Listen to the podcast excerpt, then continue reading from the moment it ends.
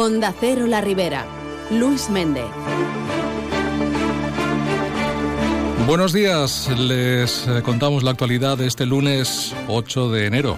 La suerte ha llegado a la comarca de la Ribera también, en el sorteo de la Lotería del Niño, concretamente a la ciudad de Alcira. La administración número 5, la de Carrefour, repartía el primer premio de la Lotería del Niño. En total se vendía una serie completa del 94.974 en la administración La Sort.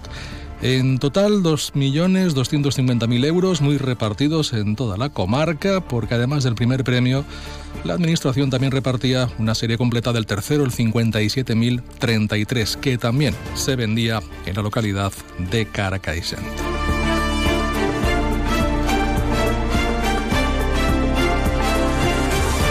En cuanto a otras cuestiones de la actualidad, contarles que la Ribera ha cerrado el año con los mejores datos de paro desde la crisis del 2008. Así al menos se refleja por parte de comisiones obreras y de la UGT tras las cifras publicadas por el SERBEF. El paro registrado en el mes de diciembre de 2023 en la Ribera se ha situado en 16.214 personas, 251 parados más que en el mes de noviembre con un ascenso mensual del 1,57%.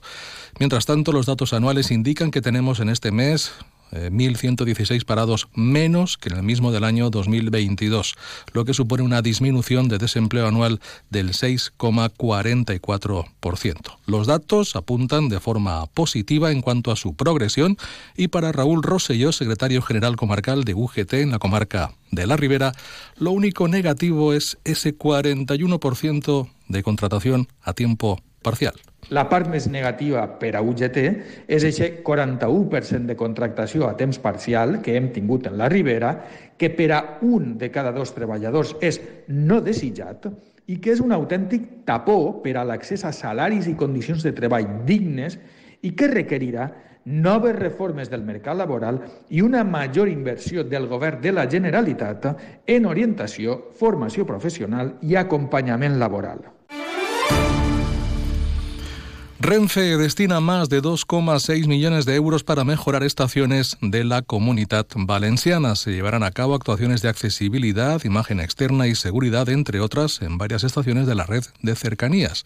Así, Sollana adecuará lo que es la impermeabilización de la cubierta con 150.000 euros. La estación de Alcira procederá a la adecuación del paso inferior con 370.000 euros. Al GMSI, por su parte, también adecuará el paso inferior con 370.000 euros y Carcaissent mejorará lo que es el bombeo de los pasos inferiores con un coste de 150.000 euros. La Vicepresidencia Segunda y Consellería de Servicios Sociales, Igualdad y Vivienda, a través de la entidad valenciana de Vivienda y Suelo, tiene previsto iniciar este mes de enero las obras de demolición del bloque 2 de ocho viviendas del Grupo de Vivienda Pública de la Plaza de la Ribera 2 de Alcira. Dentro de estas actuaciones se encuentra la demolición de uno de los bloques del grupo, el denominado Bloque 2, que presenta en la actualidad un estado muy deficiente de conservación. Se trata de un grupo de promoción pública formado por ocho bloques de cuatro alturas que albergan un total de 60 viviendas y cinco locales. De esos bloques, uno de ellos, el denominado número 2, va a ser demolido. Tienen un plazo estas obras de tres meses y a mediados del mes de enero es cuando se prevé iniciar estos trabajos. En página policial, varias actuaciones a destacar. Por una parte, la Guardia Civil investiga a un hombre el cual se encontraba forzando la puerta de una vivienda con un taladro y diversas herramientas en Poliña del Chúquer. Un agente franco de servicio, alertado por los ruidos, se acercó hasta la vivienda observando cómo esta persona estaba taladrando la cerradura. Se identificó como Guardia Civil y le impidió continuar con este trabajo. Se procedió a la investigación de este hombre de 53 años de nacionalidad española por un delito de daños. Por otra parte, comentarles que la Guardia Civil, en el marco de la operación Filorame, ha detenido en Cullera a tres hombres por cuatro delitos de robo con fuerza y se ha prendido de un vehículo que utilizaban para cometer, para cometer los hechos.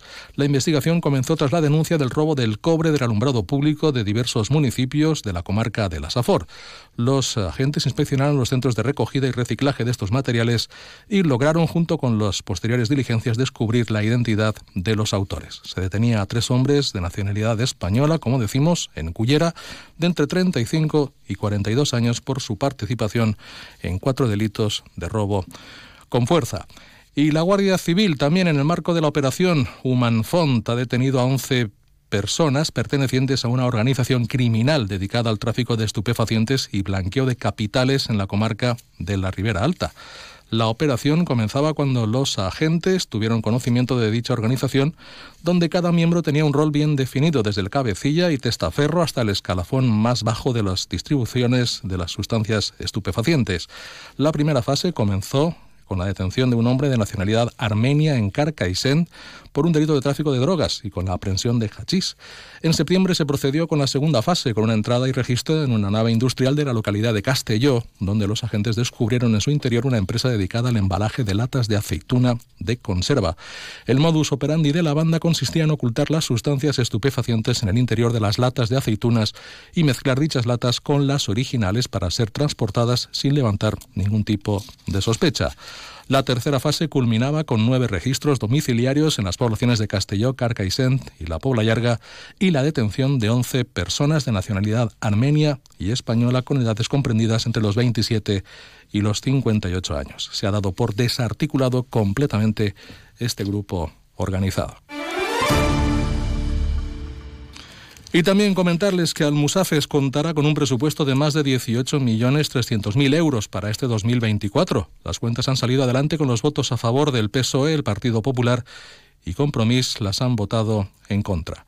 Como ha señalado el alcalde de la localidad, Tony González, el principal objetivo de este presupuesto es poner en marcha medidas que favorezcan la creación de puestos de trabajo para paliar la situación que está causando la incertidumbre del vehículo eléctrico en el sector de la automoción. Este presupuesto va a estar destinado principalmente a crear ocupación para paliar la situación por la que está pasando el sector de la automoción, sobre todo presente en nuestro municipio, con ayudas a la contratación para vecinos y vecinas de Almusafes, estén donde está la empresa, de 4.000 euros y en el futuro intentaremos ampliarlo a 5.000 euros con lo cual creemos que va a ser un presupuesto que va a primar sobre todo las ayudas a aquellos que peor están pasándolo como consecuencia de esta crisis económica.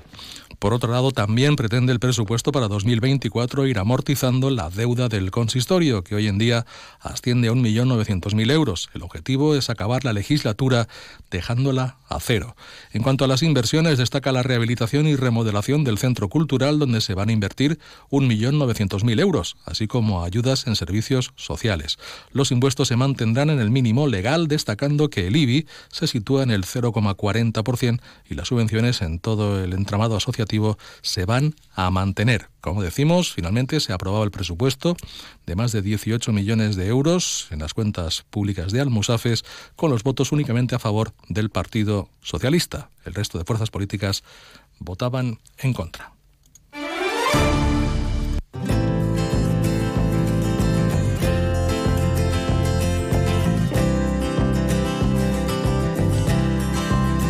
En cuanto a las previsiones meteorológicas, hoy el día presentará un perfil muy parecido al de ayer. Por un lado, las temperaturas no presentarán cambios significativos y continuarán apuntando a los mismos valores que el día de ayer. El sol seguirá luciendo por toda la comarca, aunque a media tarde llegarán algunos intervalos de nubes desgastadas por el interior de la comunidad que irán desplazándose hacia el litoral sin dejar precipitaciones.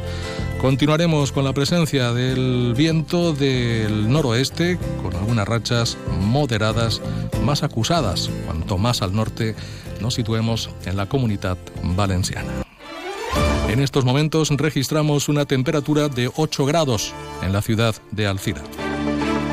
Y contarles, por otra parte, que el Pleno de la Alcudia acordaba recientemente nombrar a título póstumo a Faustía Lapont como hijo predilecto de la localidad. Alapont fallecía el pasado 2 de diciembre y su legado fueron muchos años de duro trabajo y silencioso para recuperar y divulgar las danzas populares en la localidad. Pues de momento es todo lo que les contamos. Tienen nuevas citas informativas en próximos tramos horarios, aquí en la sintonía de Onda Cero La Ribera. Les dejamos con más de uno y Carlos Alsina. Feliz lunes y buenos días.